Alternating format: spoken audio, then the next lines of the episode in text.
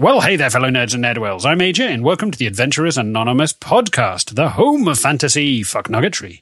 Come join us week by week as a rotating cast of geeks sip cocktails, play Dungeons and Dragons, and dance around the boundaries of common decency. Now then, if you are joining us for the first time, we should warn you that the content from here on in is not suitable for little ears. What follows is mostly improvised and entirely inappropriate. As ever, I'm joined by the usual band of merry mischief makers. First up, coming to us live and direct from a room not far from you, is a highborn lady from Croydon. Now, rumour has it that her retirement plan is to live in a small cottage by the sea filled with at least one of each animal. A bit like a bougie Noah. Care to comment on that? I prefer like a like the witch that lived in the woods that tried to poison Snow White. I see. That's, Okay. a, that's a cool vibe. That's a Yeah, cool vibe. that, that's the vibe I'm going for. You want to be an evil fruit farmer that lives in a cottage in the woods? Yeah, or or Hansel and Gretel, the the evil woman from Hansel and Gretel. I see. There's a- there's a lot of like, evil here. Disney villain vibes. I'm going for that. Okay. I forgot to mention your name. It is Chanel Williams, just in case the listeners were wondering, but they probably worked out who you are already. So, you There may you may know her if you're listening to, listening to this in the future. You may know her as the Yes. evil forest witch. Yes. ah, yes, the evil forest witch. Trapped trapped inside her oven by those horrible children. Pesky kids. It's an air fryer these days. We've we've modernized the story. right. There we go. You've heard him already.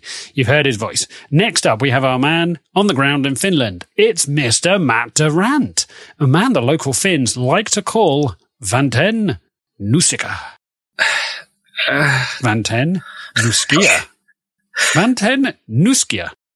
something to do with gnomes. Damn it. no. Try try next next week. Try one in Swedish, the second official language of Finland, and you might that might be Okay. easier. What's what's rim sniffer in in Finnish? Um, off the top of my head, um, I'm not sure. you don't know the Finnish for rim. Not uh, that's not come up yet. Um, okay. there is a there is a good phrase I've I've learned recently, which is um, Yes. pers persaukinen, which is when um, literally arse open, which is when you're you're losing money. What? If you haven't got any money, you're you're you're pers persaukinen, meaning arse open, as if the money was falling out of your ass. Oh, I see. Okay. Well, there you go. Can you say that one more time for our Finnish listeners? Persaukinen. Okay. Every day's a school day. Right. Next up, we have a man who likes nothing more than to crack out the Vaseline and play British Bulldogs. It's the ever slippery Mr. Chris Rag. How the hell are you doing? Uh, I'm doing wonderful, thanks. I'd also like to make like a um, a collection of Matt's reactions to your Finnish words. Just that, hmm. oh. like a supercut. one, one day we'll do a supercut. Yeah. Every time I get Google to spell it phonetically and I write the phonetics down and I try to do my least offensive accent. I have to give Matt a lot of credit because he's never once looked jaded by uh, Takes by AJ's attempts at, at, at just at just at just wrangling another culture uh, for his own entertainment. Uh, but he never looks jaded. He, Wrangling another culture. he looks he looks very he looks he looks like he's genuinely trying to teach AJ something, which is a level of patience that is alien to me. Been missing. I see that I see that the gaslighting theme from last episode is picked up strong. Yeah. It's literally how we ended the last episode. Just- We learned it from you. We learned it from you. Uh, there you go. Are you well, Mr. Rag? That was I imagine that's how you played British Bulldogs as a kid. Like Uh, no, fully it, was more like on Just uh, slipping and was sliding. it Street Fighter when Van Damme like dips his hands in the glass before he's about to fight. It's more like that, but my whole body. And then you know Yes. I go up there and Hmm. I'd forgotten about that.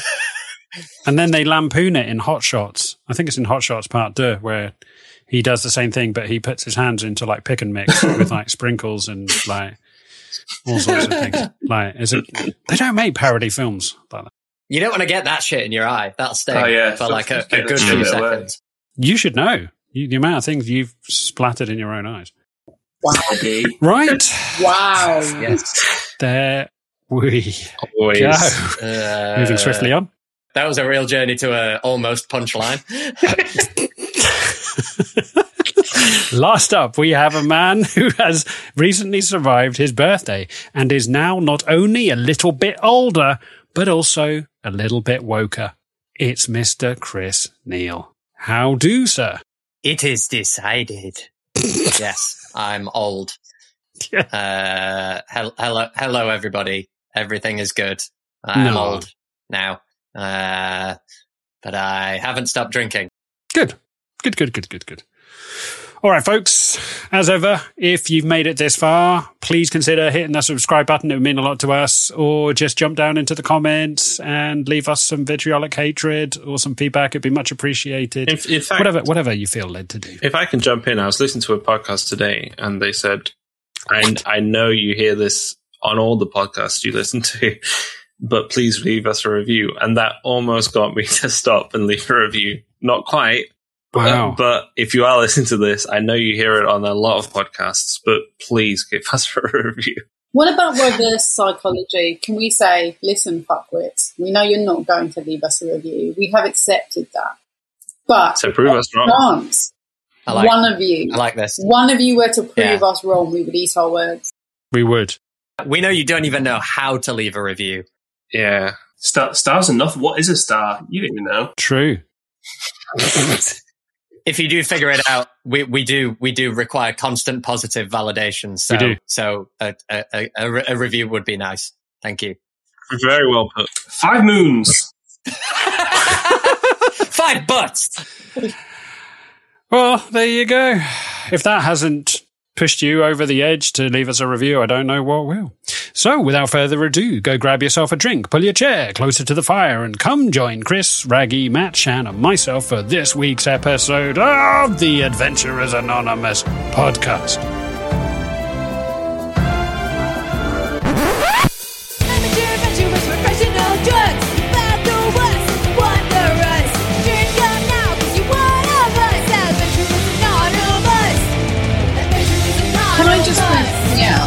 I, I've just made a delightful concoction of Kahlua, Oh no. Mm. Kahlua. salted caramel vodka, Oh. uh, on ice, and I've just realised that I have taken four sulfidine. So this is going to be fun. That's more than the maximum. Dear God. Oh, dear God, listeners. This is what happens when. I judge the right amount with my soul. I'm like, you know, like just with garlic and salt, like uh-huh. you, you do things to taste. Yeah, something. So now, now you're the evil witch villain sitting in your cottage in the woodlands, self-medicating on high-end drugs and coffee-based liqueur. Pharmaceuticals, hide pharmaceuticals. We've seen that that Oxy program. It's not quite there yet, but they are my aspiration. Oh, dope sick. Yeah. True dat. I'm pretty sure the episode that'll be coming out soon, the listeners will be getting their hands on, is going to be called A Fistful of Pharmaceuticals. That should be coming out tomorrow by the time we're recording this. So, fun time for all. Right. Who wants a recap? Aye. Oh, me, me. Last we left off with our intrepid adventurers, they were up to their eyeballs in drama. Hanash and Belsiar coming to grips with their newfound powers of vampirism. Both wasted no time in satiating their bloodlust that ran deep in their veins, calling them to feed. Hanash feasting on an unsuspecting local fisherman out relaxing in the moonlight.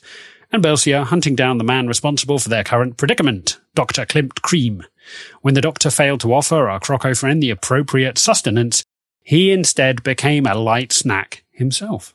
Consequently, the group reconvened for a much needed conversation concerning their ongoing state of affairs. However, their inability to interact civilly was evident, as it devolved into a chaotic squabble. Tati even took shots at Hanash, prompting the vampire duo to transform into bats and flee the scene. Oh yeah, and Aristobulus supplied some weapons-grade pharmaceuticals as a suppository and temporarily paralyzed himself from the waist down. You know how it goes. Drama, drama, drama. And that is where we will pick up with this week's episode.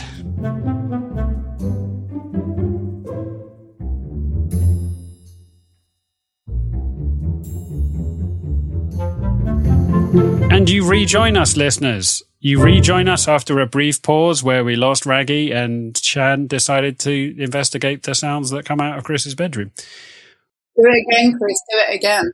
Yeah, do it again for the listeners, Chris. What? I'll do the key, I'll do the keytar motion as well. Uh, Put some put some tremolo on that. that's it. That's what you get. Perfect pitch. Perfect pitch. I'm just curious if that's for the initiation or if that's the climax. It's, uh, God. And if the initiation, which point of the initiation? Just tighten the vice on his balls. Yeah, yeah, yeah. Uh, it's whether that's the initiation or that's the climax. right in listeners, which you think Oh, it Lord. is? Take the wheel, Jesus. I'm not ready. I told you people don't like to imagine imagine that it, that noise coming out of my mouth, but now you do. So you're welcome. I think it's too late for Jesus to take the wheel. I think we've already done an emergency stop and he's gone through the windscreen. Jesus has no place in my bedroom. Was Jesus just become Jackie Weaver? Jesus Weaver. I don't understand where Jackie Weaver came from in that analogy. In your bedroom? I don't know. It's your bedroom, Chris. I'm not here to judge you. You- You're paying. No, no, thank you, Jackie Weaver. Yeah, you're paying. You've got no lube here, Jackie Weaver. right. Let's move the fuck on before Jackie Weaver's lawyers get in contact. We've already got enough fucking problems with Anne Widdecombe's defense lawyer. Let's not bring out the fucking Weaver gate. All right. And also, our American listeners are never going to have fucking heard of Jackie Weaver. If you haven't heard of Jackie Weaver, You- get you thee to to YouTube and listen to it. Video of Jackie Weaver having a breakdown. You have no authority here, Jackie Weaver. I thought you were going to make a slightly more Americanized reference and just start really bagging on Sarah Palin. I was Oh. like, I'm, I'm here for this. She's not dead. I assume she'd don't be think so. eaten by a bear in Alaska. Mm, Well, maybe. Trump's probably feasting on her corpse. Right. Is there any danger we're actually going to play any D&D today? So we bring you back in to the mystical ocean city of Maritopia, where you've been. I've already done the recap. I don't know why I'm doing this. You're in Maritopia, dickwads. Two of you are vampires. You tried having a little heart to heart. It didn't go well. Tati, you shot Hanash. They turned into bats. Both of you are now back in the boat because that's where your last resting place was. Um, I don't know what Shannon and Tati are going to do from here, to be honest. Can I just ask, just Yes. just for the um for the story, and so that I can find Mm. ways to derail this story. But Thank you. when you say bat, is it a, a cloud of bats? Are there multiple bats, or is there one singular bat per person? I do need to know. One this. bat. Oh, okay. So you don't like pff, into like millions of bats. You're just a singular bat. Did you just do the international spaff bat? Spaff bat. You can, I think we can, yeah, we can call up bats Yeah. as well. We could do we could do like the Batman thing where You like can. he like And goes wolves. into a corridor surrounded by bats to get away from the police. We could do that. Yeah. I think if you do that though, you have to, you have to, you have to hum the music at the same time. No, no, no, no, no, no, no, no. It's all about branding. Okay. So, uh, yes, Shan, one bat each. Uh, they both manifest as a limped wing pipistrelle. So you teeny bats. Teeny bat. They're, they're only, they've only just become vampires. Okay. So, you know, they manifest Oh, they as, as, as very flaccid bats, little, little pipistrelles. I'm sure they'll level up at some point. Um, we, one of us just gets caught by a cat. canonically, I don't know what would happen if you were in a floating ocean city and you called a pack of wolves. Um, presumably, like a hundred wolves would just leap off a cliff on the coastline and drown. Very slow doggy paddle across the ocean. Yeah. You just hear a glugging noise as you look over and wolf bodies start floating in the quayside. Um, yeah. So, so, so just to orientate you, yeah, Tati and uh, Tatty and Maud, you're still um, in in the, the bar, and you've just watched your friends fly away as bats. It's about three a.m. Aristobulus is with us, right? Uh, yeah, he's slowly drying out. Uh, he can sort of feel his thighs at the moment. His shins are a little bit kind of like To define with us, like they're still a bit floppy. phys- physically or mentally. I just mean Eh. physically. I think, I think when we when we were going to have this conversation, we we made sure that everyone was with us. Uh, Yeah. but yeah, I assume he's I assume he's with us. He's trying. He's draped over the back of um, Barbara. I know we I know we talked about this before, but uh, I just want to confirm when they turned into bats, um, did they leave all of their equipment behind? Yes. Yeah, we only take what we're carrying. So we our clothes are on us. So Belsiar still has his flesh cape, but uh, all, our, all the rest of our goods are gone. Good, good. Because you, because yeah, you're not getting off that easy, and Whitcomb, you As, goddamn as a loophole in the future, if we ever want to carry anything with us, we just have to turn it into an item of clothing. Sew it into your widder cape in, in a patchwork sleeve. Uh, I'm more, yeah, I'm And more then thinking my come with you. blunderbuss as a as a yeah as a like a item like a like a talking piece of my outfit. a hat. Amazing. so just an infinite amounts of cheese, fish, bread, coins, weaponry, a loaded blunderbuss, a skull just falls out of the air and lands at your feet, Tatty and, and Maud, as, as you watch them. Now, just for the rules, uh, both of you fly back to your resting place on the boat. Tatty, you shot down Hanash, so he turned into mist. That means he goes back to the boat and he is paralyzed for one hour until he heals as as vampires heal. So so Belsiar, you're in your bed, and Hanash, you're in your bed, but you're paralyzed whilst you heal. Yeah, you both you both just there Classic. like cross armed. The classic vampire. yeah, because you got to do it. I also love the like the like the actual sense of ownership over these beds after we've been on like one journey that their vampire forms go back to their specific beds. I, They haven't I, I rested do, I do anywhere else. something, but I face down. Belsiar puts you in the recovery position. So you, you you vomit up a little bit of blood. Puts a little bit of a pillow between your between your teeth so you don't bite your own tongue off. Yeah. you should be glad it's on the boat. I could have said that Roger squeals in his little cottage, rolls over on the morning, looks over and just sees a crocodile in a geriatric flesh cape lying in his bed next to Oh, him. I can eat Roger. We're, we're best buds. Roger squeals. You ate Klimt cream. He was a, a quack. Klimt Cream was a piece of shit. piece of shit. He was a hard-working medical practitioner who just He was happened hack. to wasn't a hack. Jesus Christ! I'd just like to shout out to all the hard-working backstreet doctors. You're currently keeping us going with the NHS in the state that it's in. Thank you very much for patching up gunshot wounds, stab wounds, and For the Americanized audience only, don't so much have backstreet doctors here. well, you're moving in the wrong circles, my friend. You're moving in the wrong circle. Yeah, apparently. I think I'm gonna. I'll turn to. I'll turn to Maud and and say. Um, I think. I think I'm just like. It's like it's like early hours of the morning, right? I'm super tired. I'm just like. I'm just like. I guess we. I guess we go back to the boat and wait for wait wait for whatever shenanigans there. Wait for them to stop having fun all night, and then we'll. uh and then we'll sort out where we're going from Absolutely. here. And just kind of roll my eyes like this is expected behaviour. You gotta, you gotta let them get the vampire out of them. But Belsiar's awake, right? He, he didn't get shot, so he's like this. Yeah, cool. You're you're you're only paralyzed for one hour of narrative time, not one hour of podcast time. So don't worry. Um, you heal. I think it's twenty health points an hour or something insane like that. I, I just want to make sure if anyone want, did kill. want to drive the ship off that was on the ship currently, they could. It's just me that's paralyzed. No, the-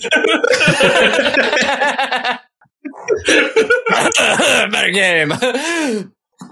Tatty, Maud, one thing you do notice is there is a very confused looking baked potato putting its arms out, looking around for its master, wandering around on the quayside, Oh. and a very disgruntled, fur-balled Cato who's currently in like a small cereal box as he sticks his beak out and is like, bloody hell. What did we get to see? I pick up the potato, walk over, and with my foot, flick the potato into my hand. Yeah, you get you get you get Danny DeVito. I'll get Richard E. Grant, uh, and we'll we'll we'll go, we'll go we'll go from there. As uh, Picato, you flick him up into your hand as he just sort of looks at you, grins with razor sharp teeth, and just goes, and and uh, as Kato looks over at you, Tatty, and is like, "Oh well, I guess you'll be daddy now." Okay, onward. Wow. Good lord. I'm just, I'm just, I'm just shaking my, I'm just shaking my head. I, I'm kind of just like, just, just, just be quiet. Just be quiet. Just, we'll get back to the boat soon, and then, and then you can fly around all you want. Until then, I'm too tired to deal with you. You just see a single tear roll down the crow's cheek as he says, Oh, you don't know how much it means for you to talk to me. The crocodile never even takes me out of his pocket. Even just wanting to stay silent and tell me to shut up means the world to me. As he just scoots back into his cereal box in a blast of feathers. Okay. Yeah, we'll head for, uh, we'll head for, we'll head for the Lady Luck. I think that was what we'd, we'd arranged to do anyway, because we were like, we don't need to pay to stay anywhere. We might as well just stay on the boat tonight. So I think that makes sense.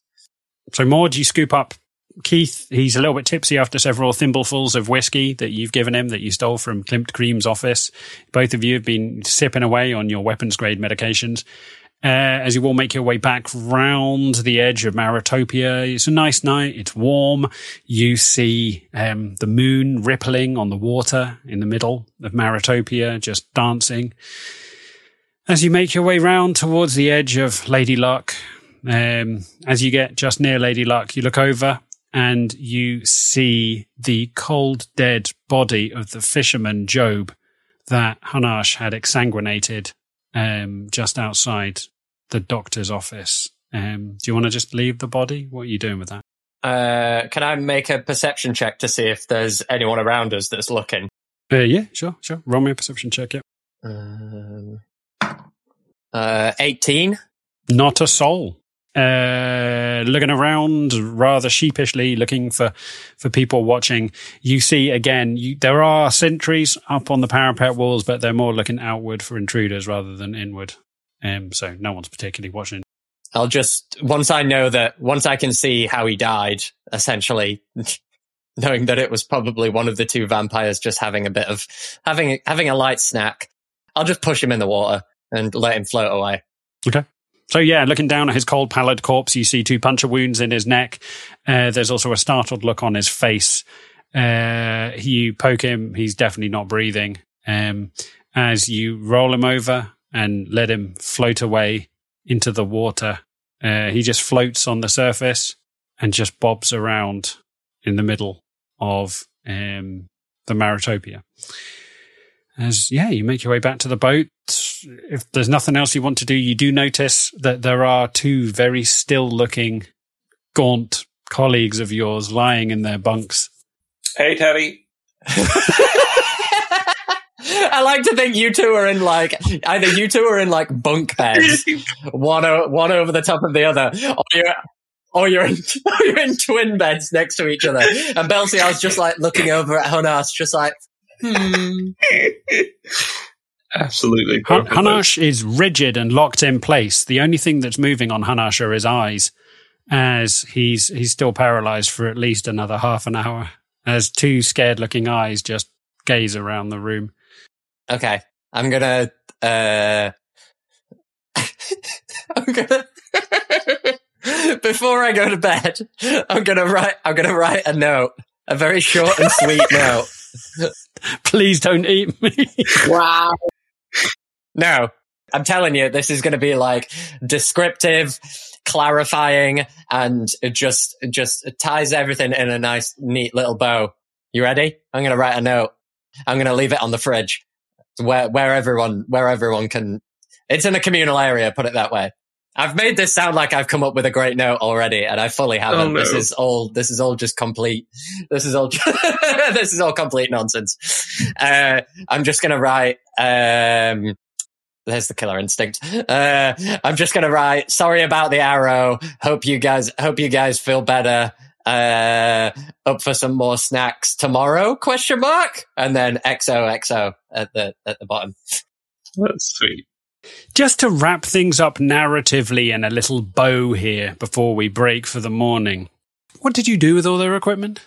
If anything. Uh, I I think anything that was left behind, we we brought it with us. It Okay. it would seem very unsp- very unsportsmanlike to not bring all of that stuff with us. We'll probably just dump it in uh, dump it in the bedroom. Some might say it's unsporting to fire an arrow at your former colleague.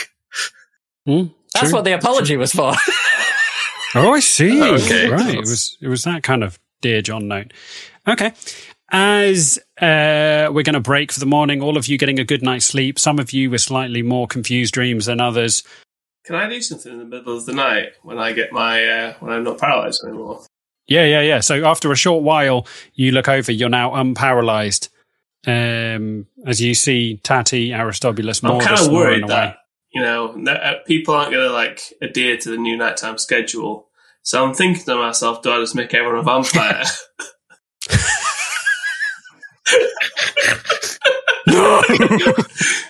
That, that, that's the big part. You're a vampire too. I love how this exciting transformation has all of a sudden become very logistical for Hanash, and he's like, "I'm never gonna get my eight hours in if these fuckers don't, if these fuckers don't don't don't come around to my circadian rhythms." I'm, I'm, I'm thinking to myself, is it worth having like some familiars that week that can go out in the daylight? Which now I think my God, these are my familiars, or do I want to? Uh, do I make them vampires? I mean, I, I- I'll leave that to you. Uh, very silently because I, I think I can move without making noise. And I just like hover over everyone, like paranormal activity style, thinking about it. and then, Just to clarify from a narrative point of view, because I know our listeners will be engaged with this, have you put your equipment back on? or are you just butt naked No, walking so, around, so I always have my clothes just on. hovering over people? He's in his pajamas. The, the fact he's naked has nothing to do with. it's just it's just It's preference. nighttime. Um, so yeah, I walk around, I think about it, I look, I'm like, oh, don't want to, you know, like, I don't need the blood, but maybe, maybe a little, little, little bite. And then I think now, no, I think, I think having people that can go out in the daytime is useful for, for now. And, and I go back to bed and just stare at the ceiling because now I'm awake now. You know, it's, it's my prime time. I I was going to play, like, what's the game that you, like, you bounce a coin into a cup? I just do that for like six hours. I just freaking get nuts at it. okay. Yeah, yeah, yeah, yeah, yeah, yeah. He gets really good at it. Well, Maud, Maud, you're on mute. Oh, sorry. I said it sounds like you're high on cocaine. To be fair, just like frantically. Wow. Frantically, frantically making logistical life decisions. Uh, Yeah. while you're absolutely blasted on just blood. spinning of a coin. Yeah. Dear word. Vampires on cocaine. There you go. Uh, Matt, what are you doing whilst, whilst, are you asleep during all of this? Are you awake too? Did you just watch your friend wander around, just browsing the menu? I'm just uh, lying there in in the classic pose of a vampire and just staring up at the ceiling of the boat and thinking like, what what now for for Belsiar? Am I am I still the, the crocodile I was yesterday? And the answer is no. Will your father still be proud of you? yeah, that that his son's a vampire. Um, it's a lot to take in. I Okay. think. Shall I? Shall If you do need counselling, it is available. yeah, if you, if you listen to this and you are a vampire, remember you don't have to suffer in silence. There's uh, help available. There are there are there are counselors who's also sleep in the daylight hours. They will be they're available at your beck and call. Just don't Mm. don't go to the to the uh, to the to the blood donation service. It's not for you. Bad idea. No. Bad idea. It's not fresh. People need that blood. yeah, yeah, yeah. Interesting. Is that is that the equivalent of like Deliveroo if you're a vampire, like the blood bike? You just just like take out the donor delivery driver. Okay. Don't go for the people that have donated platelets because they're just the platelets are just too crunchy. Go for the universal. Yeah. Yeah. And remember, listeners, never share fangs. That's dangerous. Right.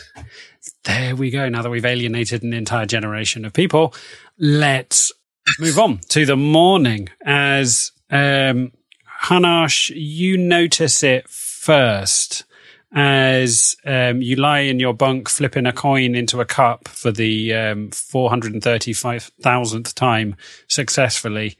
Um, you smell the lovely wafting um, aroma of bacon as your stomach starts to rumble, you look down and you realize it's actually just a beam of light coming through the keyhole, which is uh, cooking your shin. Um, as the morning rays are upon us, all of you waking to stare at each other awkwardly. So I'm I'm I'm a vampire. When were you going to tell us?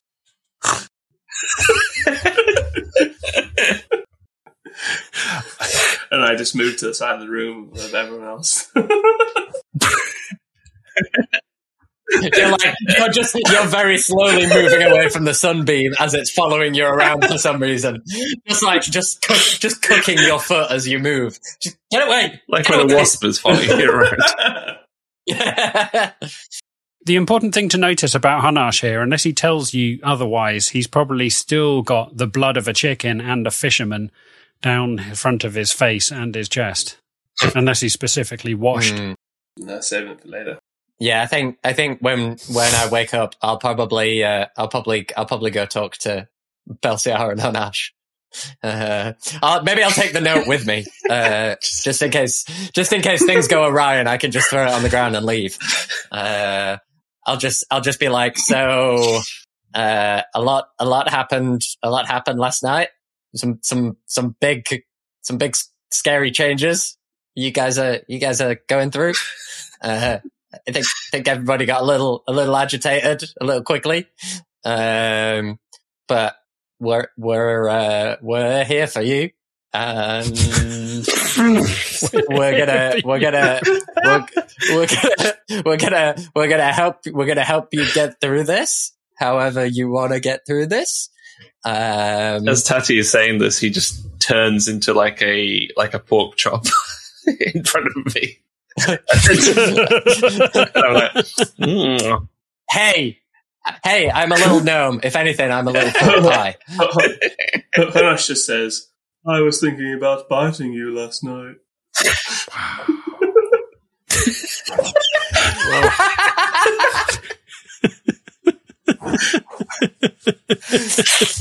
please, please. I think Tatty responds to the to the change in voice just like slightly more positive than before. He's just like, well, if if this is if if constant bloodletting is the price we have to pay for the new voice, then I'm sure we'll get around it.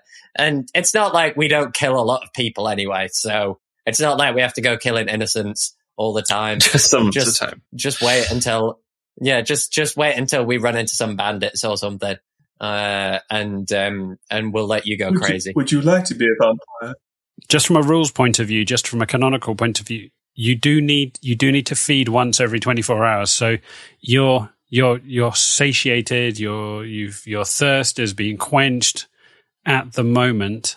In about another twelve or so hours, you'll need to feed again. Or you'll want to feed again.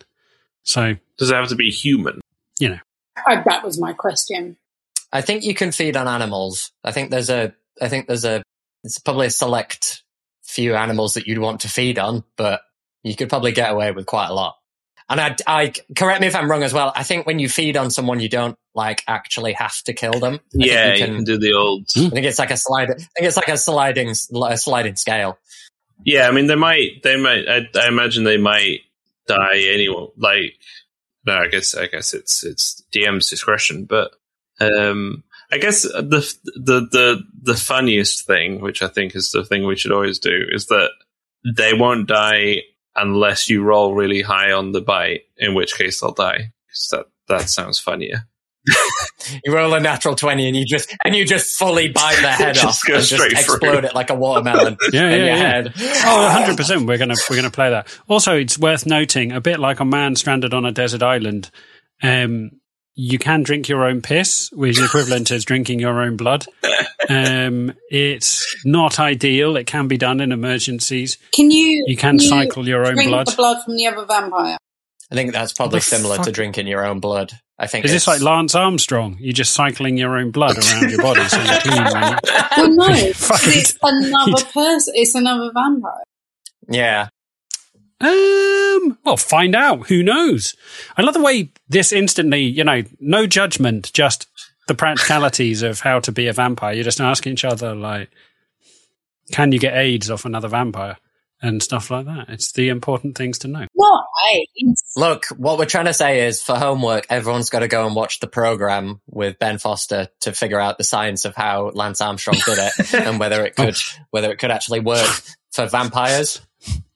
You need a caravan full of drugs and medics to be following you around at all times. There we Yeah, we might need we might need some more funds, but it'd be fun to try.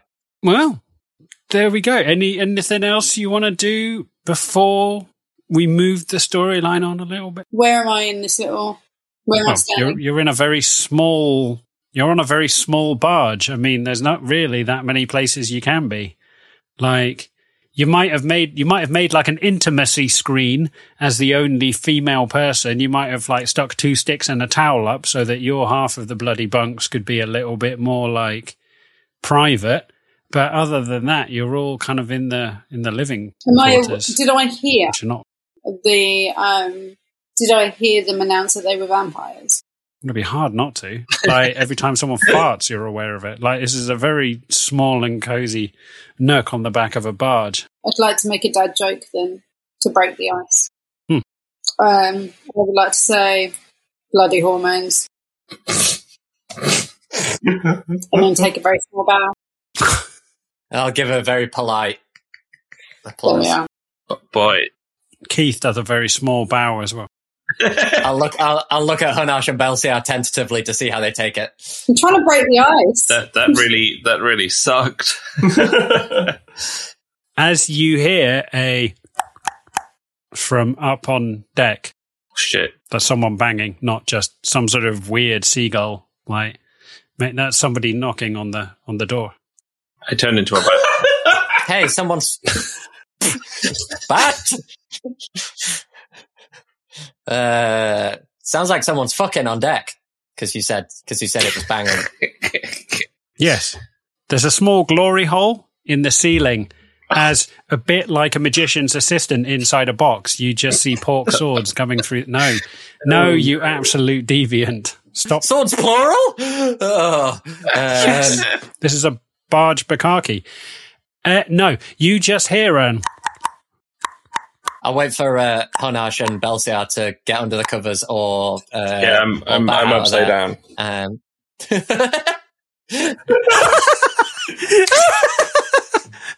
I, I- I like to think you're upside down, but you've but you forgot to turn into a bat, so you're just hanging there like no one can see me. No one can see me.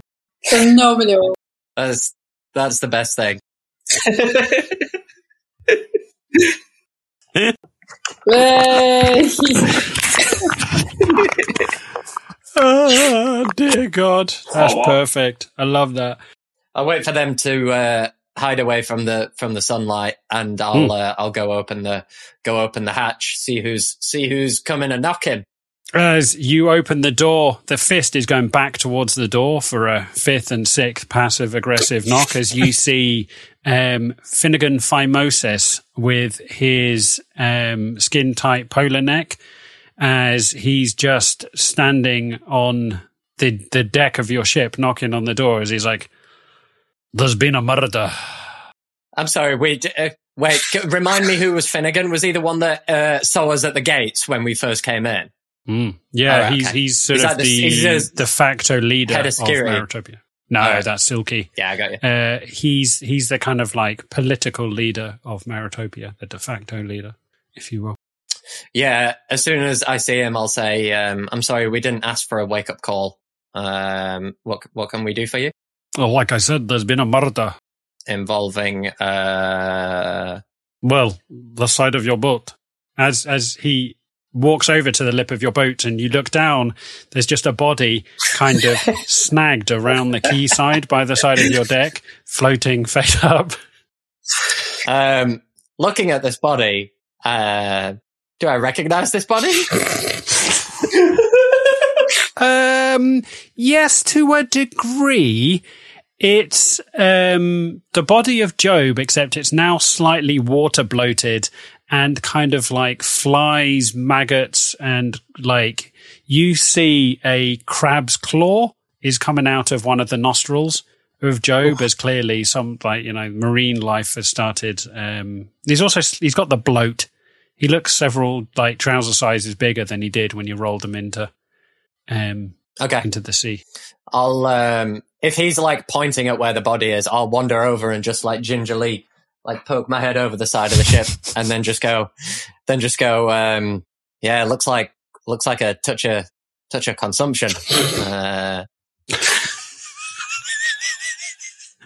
He looks at you for for a while, slightly confused. Hooks a finger under his polar neck, just scratches at the dry red skin underneath as he's like, "Well, we're gonna have to fish it out, and then there'll be an investigation. So if you could make yourselves available for questioning, that would be much appreciated. We'll get this wrapped up in no time." I'm really sorry. We we have a we have a prior we have a prior engagement at the Everplume volcano that we kind of need to we kind of need to kind of need to uh, get out of here. Lickety lickety splickety. He looks behind him at Silky, who's still standing on the quayside. He's like, I don't think you're going to go anywhere. The gates are locked. So either you answer our questions willingly, or, well, Fantastic. Will there be food provided? maybe. Uh, are you doing persuasion or intimidation? How do you want to play this? Oh, it's de- it's definitely persuasion more than intimidation. Uh, at this point, I'm thinking how to sell it to, to how to sell it to the rest of the crew. We can role play this. Okay, come on. Persuasion. That's uh, eight. Eight. He looks, he's like, he's like, what manner of dietary needs are you talking about? Uh, full fry up, black coffee, uh, orange juice, definitely orange juice. That's about it, really. Um, it, yeah, I mean, it's probably not that hard. I could probably do you a thick black coffee and a water biscuit. Water biscuit. Could you fry it? Jesus H. Christ. Will it make you come willingly to answer our questions? Uh, yeah, let me just, uh, let me just wake up the rest of the crew. Oh, no worries. He points at you and he's like, and if you could put your clothes on, that would be much appreciated. We'll wait out here for you. As uh, he steps off your ship onto the quays. I didn't, I didn't come looking for you, dude. You came looking for me. As I said, there's been a murder. As you look over and you just see two people with like poles with hooks on the end. They just like hook the, the metal on the end of the sallow body and start hoiking it out the water as like seaweed and marine life just spills off the bloated corpse of Job as he's dumped onto the quayside like a balloon full of custard. Um, as you see, um, Finnegan Phimosis goes to chat to Silky on the quayside and leaves your leaves your barge. Uh, I'll go back down below decks to the crew quarters and I'll, uh, I assume everyone else is basically awake now anyway. So I'll just be like, uh, I got good news and I got bad news, guys. Good news. I've managed to rustle us up some breakfast. I like it. Uh, bad news. They found Job's body that, that Hunash, uh, Huna- had a little snack on. Uh, and, uh, they are currently conducting a murder trial. So we have to go and get questioned. Um, So I'm in the clear. It's, I, I don't know, dude. I can't remember which one of you killed Job. He's got he's got four holes on him. Well, technically, he's got one, two, three, four, five, Puncture holes. six, puncture seven. Wounds. eight, nine. Yeah. He's got at least nine holes now. You had he had seven. Added extra Now, holes. now you've added an extra. Can we just have a moment of uh, mourning for Belsiar realizes at this point he'll never have brunch again? I'm never gonna brunch again. Unless you eat the waiter. You guys could start like a like a vampire brunch club, and you have you have brunch at like just after sundown. As you peer out of the porthole, you just see Silky and Finnegan Phimosis are just waiting on the quayside, chatting, waiting for you to come out. They're clearly not going to go anywhere until you, you come out of your boat. no, I can't leave.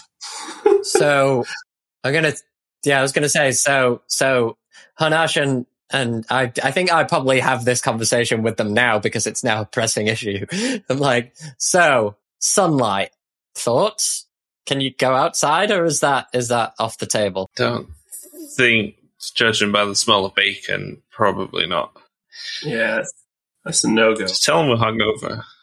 Aristobulus has got a little jar of grease and he's just rubbing it on your on your shin, Hanash. Cheers, Toby. Horrible idea. It's just gonna cook even more. in the sunlight, yeah, it's just crisping up nicely. Ar- Aristobulus looks around. He's like, as the healer of the group, I would just like to just let me do my thing. As he's just he's he's rubbing it on He's thick jizzing on him. onto your he? shin. Um, Aquavita. I'm not gonna. s- I'm, I'm not gonna say what the word is, but now that now that Hanash is technically undead, he's he's much more attractive to Aristobulus, right? I'm not gonna say the word, but Um, I think Aristobulus is technically pansexual. There's not much which isn't attractive Aristobulus to him. is creating a barrier between the daylight and the vampire skin. That's what he's doing via bodily fluids. Yep. Wow.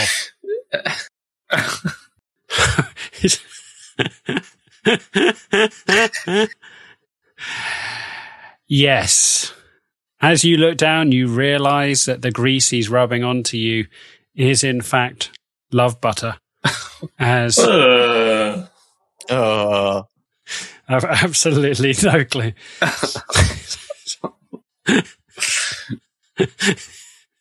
no, you did that. I just made it a pot of grease. If you want to make it an innuendo, that's totally up to you. Right, you you are on the ship. You're being watched.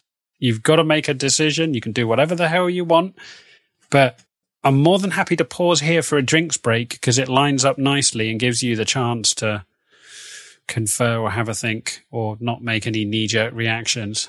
Um, that makes sense. I think, yeah, I think I think maybe we maybe we have a quick have a quick think.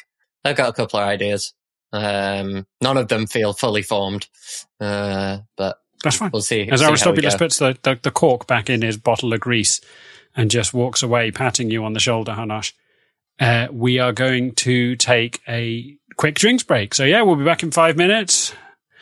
Drink if you got 'em, smoke if you don't. See you back here in five.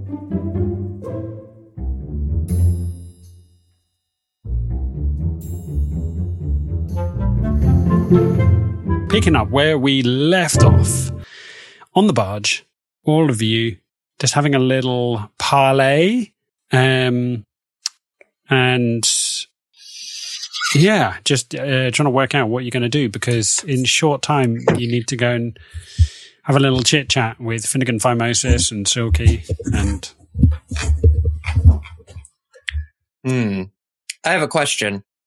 Um, when he said that the gates were shut, can I get an idea of what the um, what the structure of Maritopia is like uh, as far as keeping ships in harbour? Um, is it is Maritopia built in like a big circle, and then like the like the circle goes around the harbour, and then within that is Yeah. like the city itself? Um, as per the map that we had the other day, there's nothing in the middle. It's just water in the middle, and then around the outside is where Mm. all the living quarters are on the inside of the walls. So you can you can cast off and you can sail around infinitely inside Maritopia, But the doors um, on the left hand side of the map are fairly large and are currently closed. Um, they have to be opened independently for ships to sail in and out. Uh, sorry, give me one second. I just want to check the map again. They open Uh, inwards, if that helps too. Like most doors. It's impolite for doors to open outwards because you sweep guests off your doorstep. Most doors open inwards. Right. That's how I stop guests from visiting. Are we it seems somewhat rude to. Yep. are we um scheming now in private? Yes. We are in private. Because we can um old Hanash and me, maybe we could uh use some of our vampiric charm to uh get ourselves out of this sticky situation. Open them up, we'll say. Let let our people go. But would you? But would you have to be like hiding under the hatch just so that they could barely hear Well, you? they- they so could come in and we could shut the door. exposed to sunlight, can, so they can just. yeah. We can Yeah, it's just a, a a target you can see. We just have to see him. They've got and DC If we're under a if we're under a blanket, DC seventeen as well, so it's Peering hard to, hard to beat. okay. Yeah, What is it? Like a wisdom saving throw? Okay. Maybe we do that. Maybe we maybe we get um Finnegan or Finnegan and Silky to come down uh and talk to us well, here. if we can see them, through, can we see them Um, through a porthole? Because we just need to see them. talk. We don't actually need to talk to them. Yeah, yeah. Oh, oh! Yeah, You you don't even see- need to talk to them. You can see them. They're about. 10 feet away Yeah. through a porthole. just we just need enough Yeah, room um, to um, do the old flare, and then they're putty in our hands. I say, I say we do that. I say we do that. I think, um, yeah, you could probably tell us yay or nay whether it's worked or not, and then Mhm. one of us, maybe I'll get my footstool where that I can stand on at the helm, and I'll drive us out of here when the when the gates open. Yeah, sounds like a plan. Does the charm like- so not just get the- apply to the vampire? Would it not, if you charm Finnegan Phimosis or Silky, would it not have to be one of the vampires who asks to open the gate, Yeah, etc.? well, Because they're not charmed. Once to we've charmed them, we'll just invite them in and explain the situation. Oh, I see. I Yeah, get you. I yeah. get you. I get you. Or we can, I guess, we Okay, can just yeah. shout, Um, "Hey, it's a vampire!" hey, hey, hey! Just you get, just you guys with your heads wrapped up in wrapped up in your in your sleeping blankets, so you don't get any sun on you. Just so your eyes are your eyes are there, and you're just like, hey, hey, hey, open the gate. It, Yeah, it that doesn't- feels like- say that feels anything, like the and it best doesn't way. say that they'll know it's Um, happened if we if they if they succeed either. So I feel like it's a low stake strategy. Yeah, um, yeah. I say we do that. I think that I think that seems like the best way. Do you, would you like to do a Belsiar this time? I, I've already charmed someone, so I've I've I've worked on my charming chops. yeah, I'll, I'll, um, I'll charm Fin- Finnegan, Flanagan. Okay. Finnegan. So racist. Finnegan Phimosis. Finnegan Phimosis. As um, you use your Jedi mind tricks. Are you opening the porthole then? Not. I'm, I'm staying as far away from the porthole as I can, but just angling myself. Just check with me on charm person. Is charm person a vocal thing? I presume it is. So it it just says the vampire targets one humanoid it can see within thirty feet of it. If the target can see the va- oh, if the target can see the vampire, the target must see. Oh, so if the target doesn't see doesn't see the vampire, then it's just automatic. I think. Oh, what have you done, AJ? oh, okay. This this is even better. You fool! As Finnegan stops fiddling around with his polar neck, he a big soppy grin appears on his face as Silky's still looking suspiciously around the place. I, I I just shout, listen listen to the gnome. He's my friend. As Finnegan Phimosis is like, all right, sounds like it's time for some breakfast. Hold on. as he goes and gets like a jug of hot coffee Bonus. and like a packet of water biscuits as he's like, I'm coming aboard. as he very jaunt- jauntily knocks on the door. His taciturn knock of before turns into a very playful. I'll uh, I'll open the door. At this point, I have put clothes on. I held our morning meeting with no clothes on, but now I've put clothes on. Uh, Best not to use charm person and be naked at the same time. That's how you get cancelled. yeah, you might have some unintended effects. I'll open the I'll open the the hatch and uh, seeing him there, I'll just be like, "Good morning, Mister Phimosis." Good morning, reporting for duty. Right, let's get this questioning going. As he walks in with a jug of coffee, hands you the water biscuits. Would you be so good as to unlock the gate for us so that we can sail out of here unharassed? Well, if you answer all my questions, of course, I have no problem with that. He points over at the wall. He's like, You've got a spot of black mold over there, by the way. You want to get that wrapped up before you get respiratory diseases. Just do, just do what he says, Finnegan. All right. Just a disembodied voice telling him to. Just he's gonna think he's gone mental. doughy eyed. He, he, he, he's like, All right, you, you want me to unlock the gates for you? As friends. Yeah, go to the One friend to another. Go to the entrance, unlock the gate, and throw it wide open. Wait for us to sail out of there. And then once we're out, you can close it. And uh, then, just for good measure, um, run around in circles around Maritopia 1,000 times. All right, but you need to promise me you had nothing to do with this murder. You promise me. I promise you, I had nothing to do with this murder. All right. Well, that was quick. We didn't even have to drink any coffee. As he turns, walks out, still holding the coffee, leaving you holding the packet of water biscuits. As he marches down the quayside to Silky, you hear him say, Everything is wrapped up to my satisfaction. It's time to open the gates. As Silky looks confused, her hands up in the air, but she trusts him. As they walk out, crack the gates, you hear the churning of the mechanism as the gates slowly open inwards, leaving a white wake of water in the gateway that you see agape in front of you. Um, I will take the packet of water biscuits over to my over to my station at the helm, and uh, I'll I'll just just break break a little piece of one off and just and then I'll uh, I'll, uh, I'll I'll I'll uh, sail the sail the ship out out onto the onto the high seas. Okay. Uh, yep, all of those things are true. As you see, the, the, the gateway is, is open in front of you, getting up into the helm. You put the boat into gear with a it kicks back into life, spluttering like black smoke across the quayside as uh, you see Silky and Finnegan Phimosis are up on either side of the gate, having operated the mechanism, waving at you. As you pull away, sticking a bone dry water biscuit into your mouth, instantly all the moisture is sucked out of your mouth, leaving it like an arid desert. Um, you slowly pull away. Do, you have kept note that you've slightly damaged the boat, right? Uh, I yeah. think it's missing 17 That health was- points. Yeah, that like was from that was from like that was from a couple of weeks ago, wasn't it? Um, yes. So you haven't spent any time repairing your boat, just out of interest. So just Eight. so you've got that look. Eight. We lost Okay. eighteen health points just to be just to be uh, ab- above board. Um, yeah, That's good.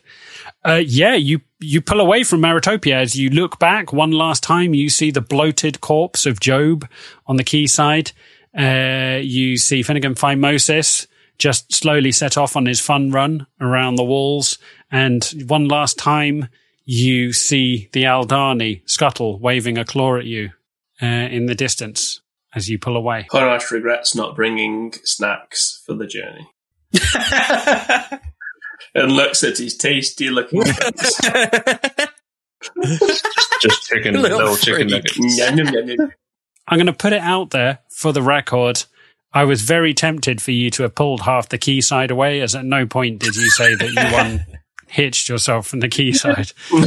But I've done that gag so many times. With like, well, look, at a certain point, if, if we actually have to learn things about sailing, then I think we've gone a step too far. As as we go past through the gates, I'd like to stand at the back and just do a one fingered salute Yeah. Um, Finnegan Phimosis is still charmed as he smiles at you. His wave just turns into a single finger wave back at you. Um, I guess we uh, set a course for. Was it the Everplume volcano that was closest? Um, the fire Emmental? That was the closest one to this, to Maritopia, Yeah, yeah, wasn't it? yeah, yeah, yeah. Um, the, the Everplume fire. Yep. We'll uh, we'll set a course for there. We loaded up on vegetable oil from from the Aldani guy, I think. Um, Mm-hmm. I remember, I definitely remember paying for some. Um, and You did. The um, orphans rolled it onto your ship.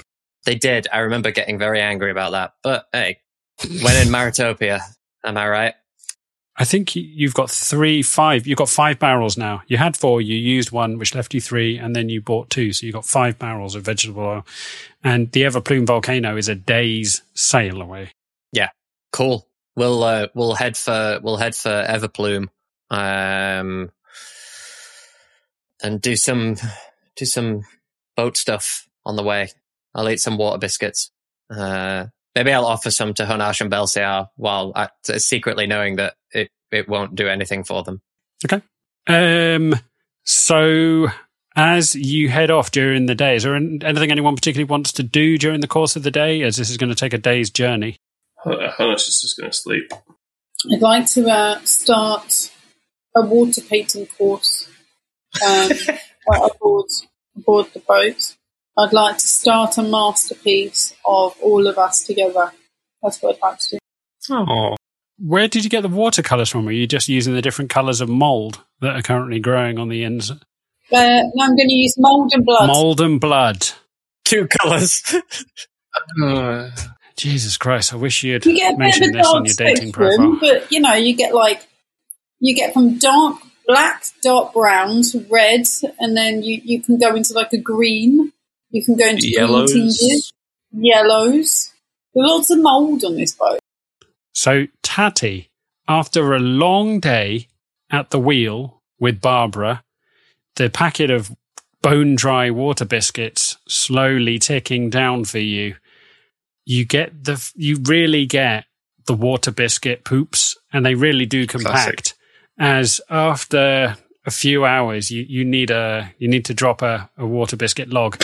As you go down into the keel, leaving Barbara at the helm, you see inside the boat all of your friends just posing naked for Maud as she's got an easel and some brushes out, and all of your friends are just tastefully reclining on their bunks as Maud paints them as you stick your head in the door. Where did you guys get Shay's lungs? when did you guys get Shay's lungs from? The fuck? H- Hanash just poses this like trying to drop a deuce, but I don't think I can do that anymore, which makes me sadder than anything else. Vampires can't shit. Oh my god, have you you must at least have one good log left in you after all this time. but, but I'm gonna I'm gonna feel really ill holding on to it. I don't want to do it too early. It's like it's like one of those, you know, um, owls leaving packed pellets with like skulls Yeah. like that. I feel Yeah, yeah, I yeah. don't. I feel like this uh, a thing in fiction, like where vampires have one one link to their mortal life that they keep as something very precious to them, and Hanash it's just his his last dookie. Mm. Weirdly, uh, I went the other way and I was thinking of like police procedural dramas where the police officers like to keep one in the chamber One time it's going to come in real at all handy. times. So yeah, that's where that's where he's fully loaded. Right. So Tatty, going back up. Uh, evening is wearing on. Time is rapidly wearing on. It's early evening. The sun is slowly setting over the horizon as you bob and weave over the waves, heading in the distance. You can see as the light goes down, thick black smoke rising up off the horizon line um, in a billowing cloud that hangs portentously in the air. As the sun finally dips below the horizon, you keep on your course. You're feeling it starting to get warmer. Pulling off an outer layer, you're starting to sweat. It's definitely getting hotter out here. I, uh, I come to the to the deck. It's like, is it time for the night crew? Uh, yeah, welcome to the welcome welcome to, Night, welcome to the deck. Uh, permi- permission to.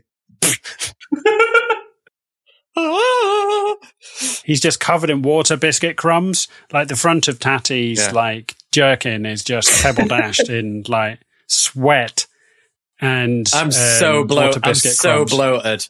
I'm like I'm like picking picking crumbs off my belly, just like oh. oh Is this don't what look you'd at get, me. up- get up Don't to look at me. if we weren't around? Yes, You'd just Every be day. sitting around eating biscuits all day. Yeah, the bachelor life. yes. Barbara's all like hot and tufty. Barbara's just got bits of water biscuit matted into her sweaty fur as she just like hooks a leg over her over her snout and just rolls over in the heat in the dark. Um it's Maud. You come out onto deck probably having finished your masterpiece. We'll I'll leave that to you or is it like your is it like your Mona Lisa? Is it ever truly finished? True. Go on. Um, you see in the distant, I was going to call it the moldy Lisa. the as you come out onto the deck, you see pinpricks of light in the distance, Maud, where you're heading. Okay. You see three pinpricks of light that are getting ever closer. I'd like to uh, shout the only reference, the only boating reference I know, into the wind. Oh, captain, my captain. As the three dots get bigger and bigger. Can I take a look at these three dots? Uh, do they look like? Is it like the? Is it like the light from the volcano that's getting closer, or is or is? Because I know you said we could see the smoke on the horizon. Yeah, this is what I was thinking originally. Can I? Um, Mm. Make a perception check. fifteen. 15. Um, yeah. Hanash and Belsiar do need to feed at some point, so they do they do have like the vampire lusts upon them. Tati, as you look on that roll, you see the lights are moving independently. They're not fixed to each other. They're not fixed in a position, sometimes moving further or closer together. You hear a heading towards the boat. All right, everyone. Mean faces on. I don't know who these people are, but they they sound a little bit too clickety clackety for my for my taste. can we speak to? I Can we speak to uh, Belsiar and ask him to uh, to um, to bat himself and do some um, recognizance? I can't. I don't, I'm not just some kind of bat drone. Make make Kato do it. Come on now. Oh, okay. I'll make Kato do it. If you can't make Kato do it, I don't know. I'll tell. I'll tell you what, Kato. I say, pulling him out of the the, the, the cereal box I keep him in. Let's let let us for for one the first beautiful time. Let let's go flying together. I'll I'll be a bat. You're going to murder him. Of course not. as you both take off, he, he's like, Oh, puppy, this is the moment I've always wanted. My God, this is getting weirdly like cyclical, isn't it? As you both take off, flying towards the orbs of light. As you get closer, the noise of the getting louder and louder. As out of the darkness, an explosion, a flaming ball flying towards you. Whew, narrowly missing you, almost clipping your wing. You see a fireball fly past you. As in moments, the lights are upon you, and you see three pairs of flaming wings flapping as three fire bats roar past you, heading towards the boat. Yeah, I'm a bat. Okay, guys, guys, I'm a bat too. It just comes out as You see these bats, Belsiar, have flaming wings as they flap up and down. The fire almost like, like organically blazing their wings made of kind of like cinder and ash and flames as they seem hell bent on flying towards the boat as they fly past you, not really taking much note of you. Come on, Kato, we've we've got to warn the others. So where did where did the where did the fireball? Um, was it going for Belsiar and Kato, or was it going for the It- boat? Yeah, whizzed past Belsiar. Tati, you're at the helm as you spit out the last of the water biscuits as you watch a fireball whiz over the top of your head. Like you can feel the heat on your face as it misses the top of the boat by about 15 feet. All right. Well, so much for firing a fucking warning shot. Uh, I'm gonna I'm gonna take a shot at one of these fire bats. Uh, right, let's kick off. I will give you that round then, Tatty. Go on. And then we will roll Okay. initiative. All right, cool. Um, I'll use steady aim as a bonus action, so I can roll with advantage and get sneak attack if I hit. Um, that is thank God for the advantage because one of them was a natural one. Uh, that is a sixteen to hit. Hits. Woo! Love to see it. Uh, gotta get my dice. Uh? Uh, all right. Let's see. Uh, 10, 15, uh, 20 damage. 20 damage. Aiming off with your arrow, it's quite easy to see the thing as it's a flaming orb with wings on it flying towards you in the darkness. Aiming up, you loose your arrow as it flies through the air.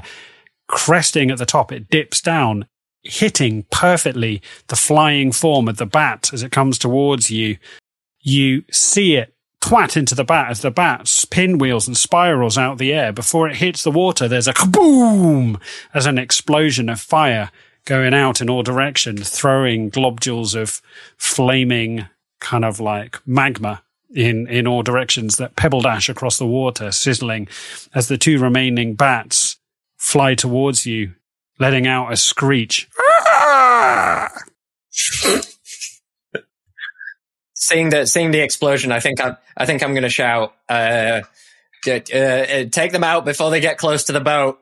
Um, this thing cost us a pretty penny. I don't want to see it. I don't want to end up at the bottom of the ocean. But, Uh, uh, pretty, pretty please. I, I would like to take the picture um, that I have done. and I'd like to kiss it sadly, and then I'd like to use it as a weapon to beat off the bats. Right, right, you are. Yep, they're, they're still a good like forty feet away. But yeah, you stand on the deck holding your holding your canvas, swinging it around like you're trying to waft a bee out of your window. Uh, yep, that's no problem. All of you, all of you, roll me initiative, please. I always forget where initiative is. Where's initiative? Uh, it's just next to your armor armor class. I don't know where that is. It's next to initiative. Oh, Um, sorry. Yes, got it, got it. Ah, Okay, uh, Everyone got it? Right. Uh, who got 20 to 25? Nobody. Who got 15 to 20? Me, me. What do you get? 15. 15, all right. So. Can I just roll again? Rolled wrong. No. who got 10 to, who got 10 to 15? Well, 10 to 14? Nobody. Okay. Uh, who got 5 to 10? Me. What do you get? I got 7. What'd you get, Hannah? I got five. Okay. Somebody want to re- roll for Aristobulus? Oh, yeah, I'll do that. Da, da, da. Give me a sec. What did you get, Maud? Fucking broken. What? I've got four. Broke. Oh, okay. Uh, let me do Aristobulus. I mean, admittedly, you're running around on deck swinging canvas around whilst everyone else is.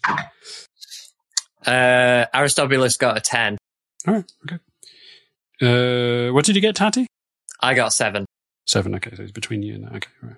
No worries. So, top of the round, bat number one, 40 feet away. It turns, looking at Maud wafting around the closest, swinging a canvas. It's going to fire a fireball at Maud. Um, Fabulous. 20 to hit. Woo! Do, do I get a move? Whoa, is it over your armor class? Yeah. I still. Okay, you take uh, You take 1d10 fire damage. Ooh. So I'm Sinji. A single point.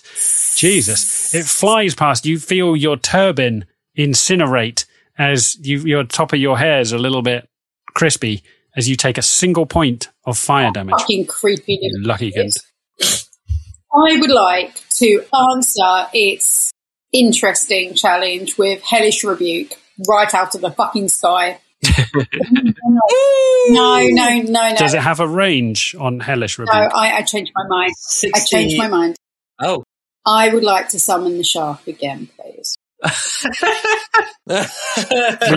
You you can't summon the shark as a reaction. You can summon the shark on your turn if you want, but if you in your this isn't your turn, so as a reaction you can use hellish rebuke if you wish. I'll use Hellish Rebuke. Okay, and then what does the bat have to save against? What does that even mean? I think it's dexterity. Well, what does hellish rebuke click on it? Does it need to make a saving throw or take Oh, some sort of psychic um, damage? Presumably? Reaction, Hellish Rebuke. It just says first. It's a spell.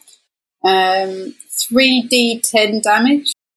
Uh, I think it's I think it's a dexterity saving throw. Let me Hmm, see. I think so. Hellish rebuke. Yeah, dexterity, and you got to be a sixteen. Thank you. Oh, 16 exactly. Meets it, beats it. Uh, does it take half? It takes half damage. Yeah. I'm gonna, I'm gonna summon the fucking kraken. It's gonna pull that bat out of the sky. So make me a roll. Roll the damage, Chanel, and half it. Oh, um, what D is that? Sorry. Three d ten. Yeah, three d ten. So roll three d10s and half it. I haven't got a 3d10. I've got a D10. You want me to roll that three times? roll that three times. Okay, thank you. Add the numbers up and then half the. Cheers. Seven. Yep. Eight. That's 16, 15. 15. I'm in 15. That's 15. And five. 20. 20. So it, half of that it takes 10 points of damage. Do you want to do you want to tell the listeners what your hellish rebuke sounds like? Whoa, whoa, whoa. So like a chaffinch having an orgasm. whoa, whoa. And that's just the, the woo woo woo owly bit is just to lure it into a full mm-hmm. sense of security. And then the pow is where its insides splatter into its outsides. Chris, have you just had an orgasm? What just happened there? No, I just fucking sneezed while I was trying to do a Bane impression, and no one was Ah, listening. one fifth of an orgasm. Right, all right, it's one fifth of a Bane impression. Uh, you're up next. As um, Maud, you see that the, the bat is badly damaged, is barely managing to swoop across the body, the, the you know the, the edge of the water. You've you've severely damaged it. Belsiar, you're up. Both bats are forty feet away. Um, bats. Exactly. Meow. There's a little bat here. Um, I can't reach those bats. Um, An aerial aerial attack. Like dog fighting.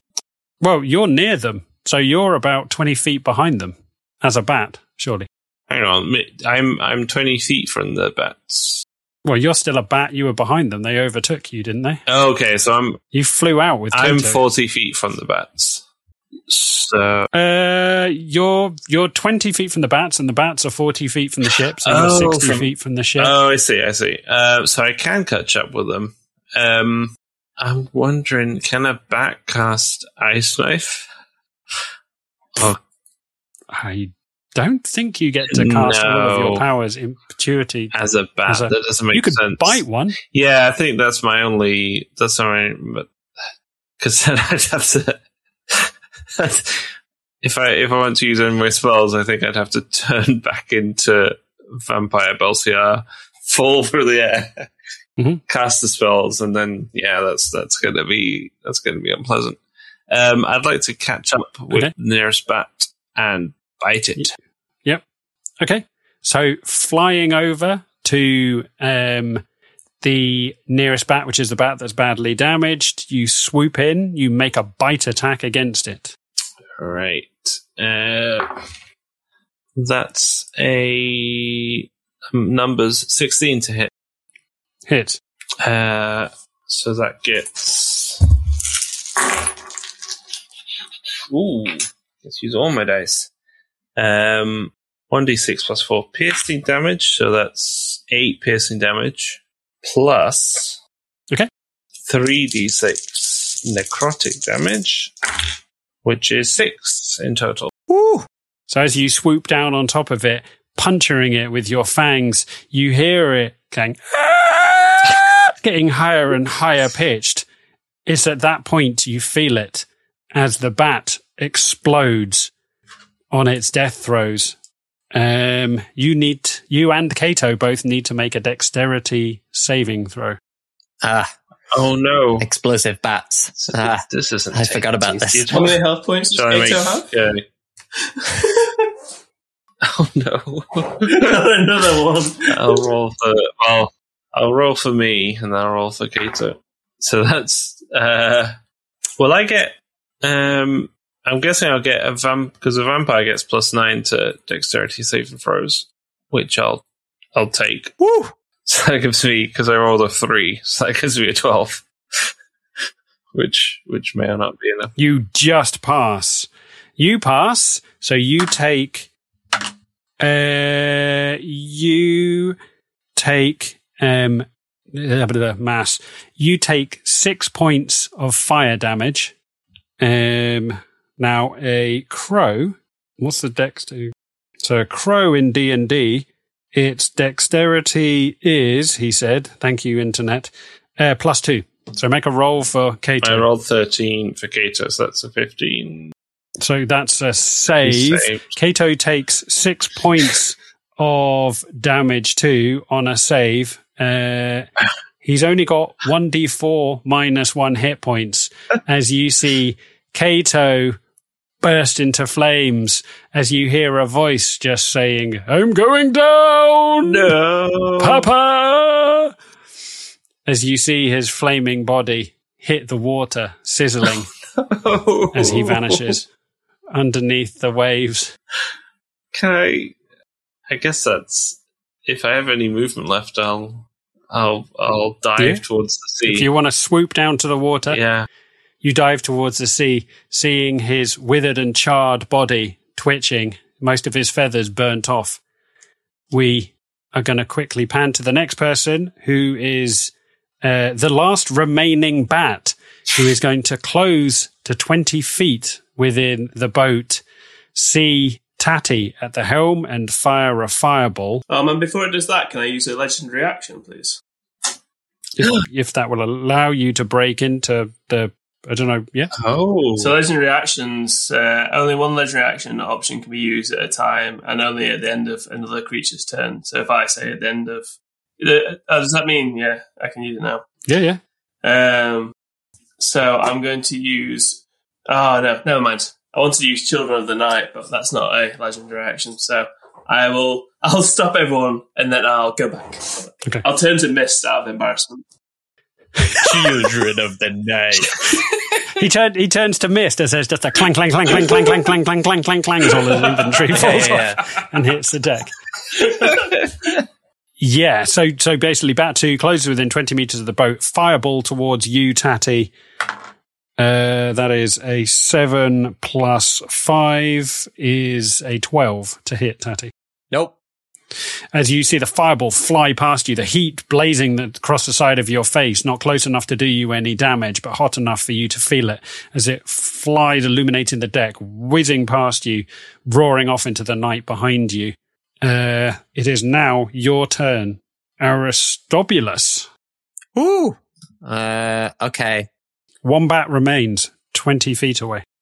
I guess Aristobulus is on deck with the rest of us, right? I would assume so. Um, I would like to. Okay. I don't know how much he's been keeping track of this, but it does say in his inventory that he has nine tins of prison sweet corn. Oh, Yep. So I would love to, if you'd allow me to, uh, because it feels like the the most Aristobulus move. Um, he would love to lob one of these tins of sweet corn at this last uh, Okay. at this last bat. So instead of instead of a um, unarmed strike, make me an athletics check, and we'll call it the same. Okay. This is a big old plus one to this. Let's see.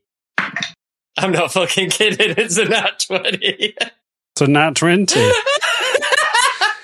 Oh, dear God. Uh, right.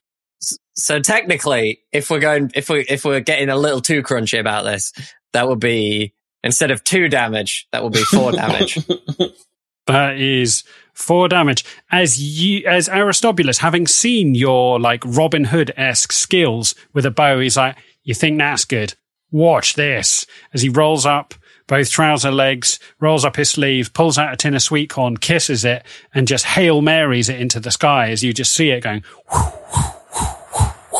Just as the fireball comes the other way, the light of the fireball that misses you glinting off the tin as it comes down with a with a as the beast just flies off to one side. Uh, it takes what four points of damage? Did you say? Four points of damage. It takes four points of sweet corn damage uh, as it auto corrects itself, flying back upwards. It's your turn, Tatty. As Aristobulus is like nailed it. Uh, I'm just seeing if there's anything that Aristobulus can do as a bonus action that would be worthwhile. Nah, we're good. He did. He did everything he needed to do. Um, Tatty is gonna um, just do the same thing again. I'm just gonna use bonus action to give myself advantage, um, and then I'll fire. I'll fire again at this last um, at this last bird. Great. Uh, only 17. Is that Hits. hit, right? Yeah, Woo! pretty sure. Let me just double check. Yes, armor class. Yeah, yeah, that hits. Uh, let me roll up some damage. Uh, that's not, that's not great. 13 damage. Yep, that will do. How do you want to do this? Uh, I think as, as Aristobulus throws the tin of sweet corn, uh, and it knocks it like, it kind of knocks it down just as it's like correcting itself to go further back up into the air. I like see the, see the path that it's taking to like go back up into the air and I just aim. I don't go for like the lob, like the lob arrow. I just go like straight for that point as it's going towards it and just like crack it straight through the head. And that's the sound it makes. It goes to the side of the head. You hear a and a final boom as the night eye, the air is rend once again with the explosion, everything lighting up 20 foot off the bow of the ship. You see the small supernova explosion as bits of molten fire and flame rain down, sizzling onto the ocean floor. As you all breathe a sigh of relief, Maud, your painting is still intact.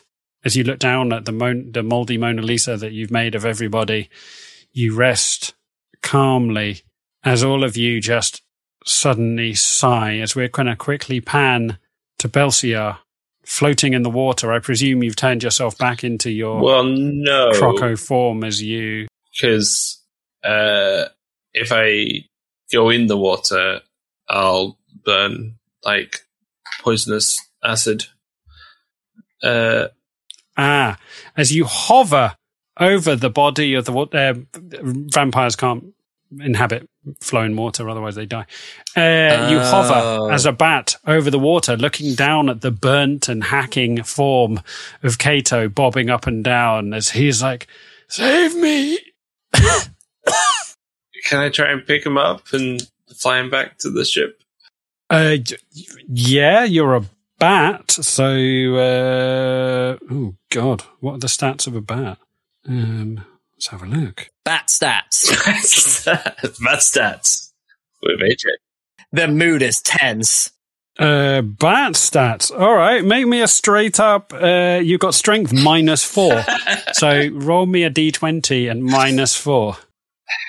Oh no. Bad stats. Come on. Okay, that's an eight. Minus well, four. that's a twelve minus four. So Okay, an eight. As you try and pick him up, uh, you take off your claws, ripping into him. Just chunks of wing and meat come Oh, off him, God. his crispy skin. As he's like, "I- I would like to say it's been an honor and a pleasure. How far away is Kato from from the from the ship? Twenty feet. I'm gonna I'm gonna run and I'm gonna run and dive in the water. Before you do that, I'll use Children of the Night to bring the wolves to, to help. Doggy. Oh, no. Oh, I really hope that I really hope that as I, di- as I dive in, the wolves come out of the water and that I'm riding them like a raft. You just see bubbles bubbling up from underneath the ocean deep as one by one the bodies of drowned wolves just float to the surface. No, I'm joking. Don't get him. Don't get at me, Petter. Tatty, you dive into the water. Instantly, you notice the water here is hot. Um, as you've got near the Everplume, the water is warm, like not dangerously warm, but uncomfortably warm. As you dive under the surface, you notice the water is black and brackish and sooty. As you swim out towards the crow, you pick up his limp, burnt form in your hands and bobbing in the water. You just see him. He's like, he, he, the crow just says, there's no use. Uh, the moment I get above above the surface and I'm able to talk, uh, I I just go, "Shut up! Shut up! Stop making noise! Just just shut up!"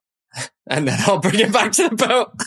As you bring him back to the boat, plopping him on the deck, he's just crispy, burn. All of his feathers are burnt off as he's just barely twitching as you land on the deck, Belsiar. There's there's only one thing for it. Oh no! I knife. I instinctively I go to put him out of his misery. No, I, I go to the um my pile of stuff from when I turned into a bat, and I, I take my knife out and I draw it across my palm, and I drop the drops of blood into Kato's beak, and I say, "Drink, Kato, drink." I- oh, God. as blood drips across his beak and into his mouth, he's like, You shit! I did not consent to this. This is unbelievable. As, let me die! As blood just splatters over his beak, as he goes limp and lies flat, his wings spread eagled. He lies there for the longest time, not moving. Speak to me, speak to me, Kato. You scoop him up, he's all flaccid and burnt. Uh, shake him around a bit, throw him up in the air. Dear God, make me an animal. Make, you throw him up into the air, he just twats back down onto the deck. As you see a single wing lift up off the side of him. Well, this is unfortunate. As he rolls over onto his back, one burnt eye opening, he's like, Have you just done what I think you've done? I sure have, old buddy. Welcome to being a vampire. Welcome to the brunch club. as you just hear a little crow's voice as he's like, fuck you. Fuck you very much. as that is where we are going to pause this week's episode. Hilarious. There you go. We went to some even weirder fucking places than you could ever have imagined, listeners. That got uncomfortable in places and interesting in others. Uh, that wasn't quite where I thought that was going to go, but there's some brave life choices made. I've always wanted to do a flaming bat, and uh, we got to do it. And I love the fact that Matt forgot that they blow up when you kill them. Yeah, forgot. Wasn't his plan all along to make to make Kato a, a fucking a fucking vampire crow? One by one, you're slowly turning all of the bloody cast into vampires. I vampires. purposefully didn't get Keith out. I couldn't. I, Yeah. Didn't even mention him this episode, which was a good Yeah. good Yeah. idea. Oh dear God! Just imagine Just imagine. Well, we covered a lot of ground there. I'm not sure we're going to really achieve anything else. No, listeners, we just want to say a massive thank you. Thanks for sticking with us. Thanks for joining us for another episode of Fun Pack Fantasy Fuck Nuggetry. All of your support and patronage is much appreciated. We do love making this, and it is a total honor to have you join us and come along for the ride. Seeing as you made it this far, if you could, if you can, why not consider hitting that subscribe button? You can find it somewhere. I don't know where it lives on whatever app you're listening to us on, but track it down and hit it and never miss another episode again. or if you're feeling if super fruity, to go by, the, the cast don't think you're capable of pressing the button. Yeah, remember remember the new the, the new line, guys. These these guys these guys are too stupid to figure out how to subscribe or Prove add us wrong. reviews. So We don't think you're capable. Right, that's that's their views, not mine, listeners. I would never, I would never do you dirty like that. Okay, right. If you fancy chatting to us about anything you've heard across the course of this, your best bet is to come and find us on X. Um, you can you can X us up. it's still so stupid. It's still so fucking dumb. Oh, Come slide into our X's. Ex hamster. yeah. Mm. Uh, you can find us on X at Adventurers ANO number one, but you can also find us on Instagram, Threads, Facebook, etc., or at adventurers-anonymous.com. That just leaves time for us to say a massive goodbye from the moldy painter herself, Chanel Williams. Who the fucking loo?